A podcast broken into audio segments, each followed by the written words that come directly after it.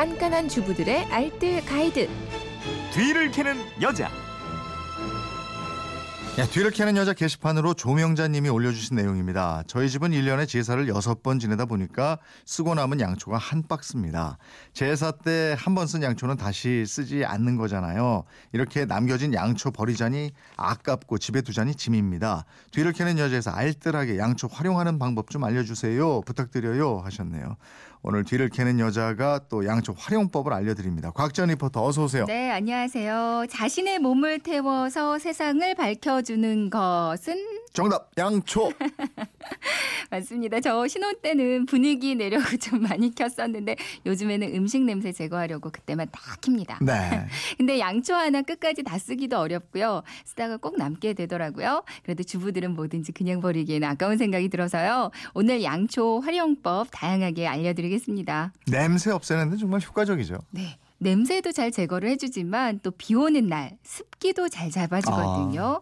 비 오는 날 장마철에 집안이 좀 눅눅해졌다면 양초 한번 켜보세요. 어, 예? 습한 기운이 금방 없어지는 거 느낄 수가 있습니다. 네.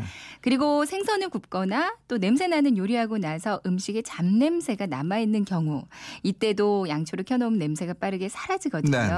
이건 초가 불에 타면서 산소도 소모를 시키지만 공기 중에 섞여 있는 냄새가 함께 연소되기 때문에 함께 제거가 되는 거라고 합니다. 음. 하지만 밀폐된 공간에서 너무 오랫동안 켜는 건 피하시는 게 좋고요. 또 양초 켜고 나서 환기 한 번씩 해주시기 바랍니다. 네. 그리고 또 마찬가지로 양파 썰 때 눈 매워서 물안경 끼고 써는 분들 있으세요.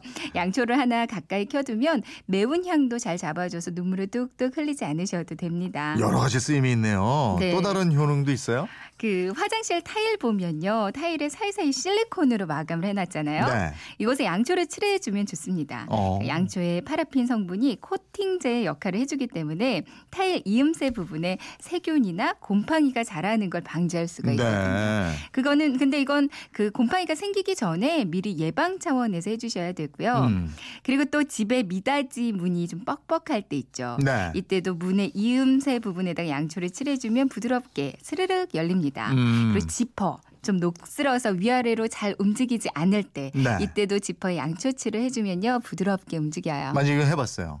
그렇죠. 구두방 가면 또 낡은 구두를 양초로 닦아주는 거 본적 있는데 네네. 이렇게도 활용 가능해요? 그러니까 양초를 이용해서 낡은 구두를 반짝반짝 새 구두로 변신시킨다. 이게 구두방 사장님들의 노하우시더라고요. 네. 광택도 없고 좀 군데군데 가죽도 많이 벗겨진 낡은 구두가 있다면 양초를 좀 골고루 구석구석 잘 발라줍니다. 음. 그리고 라이터에 불을 켜서 신발에 묻은 양초를 살짝 녹여주는 거예요. 네. 어느 정도 양초가 녹았다 싶으면 깨끗한 천으로 구석구석 닦아주면 음. 새 구두로 변신해 있을 거고요. 그리고 또 한 가지 요즘 서명을 좀 많이 해서 도장 쓸 일이 많지가 않더라고요. 네. 그러다 보니까 한두 번 썼던 도장이 인주 찌꺼기에 그 안에서 딱딱하게 굳어서 이 오랜만에 쓰려고 하면 잘 찍히지가 않습니다. 어. 이때도 양초 이용하시면 좋거든요.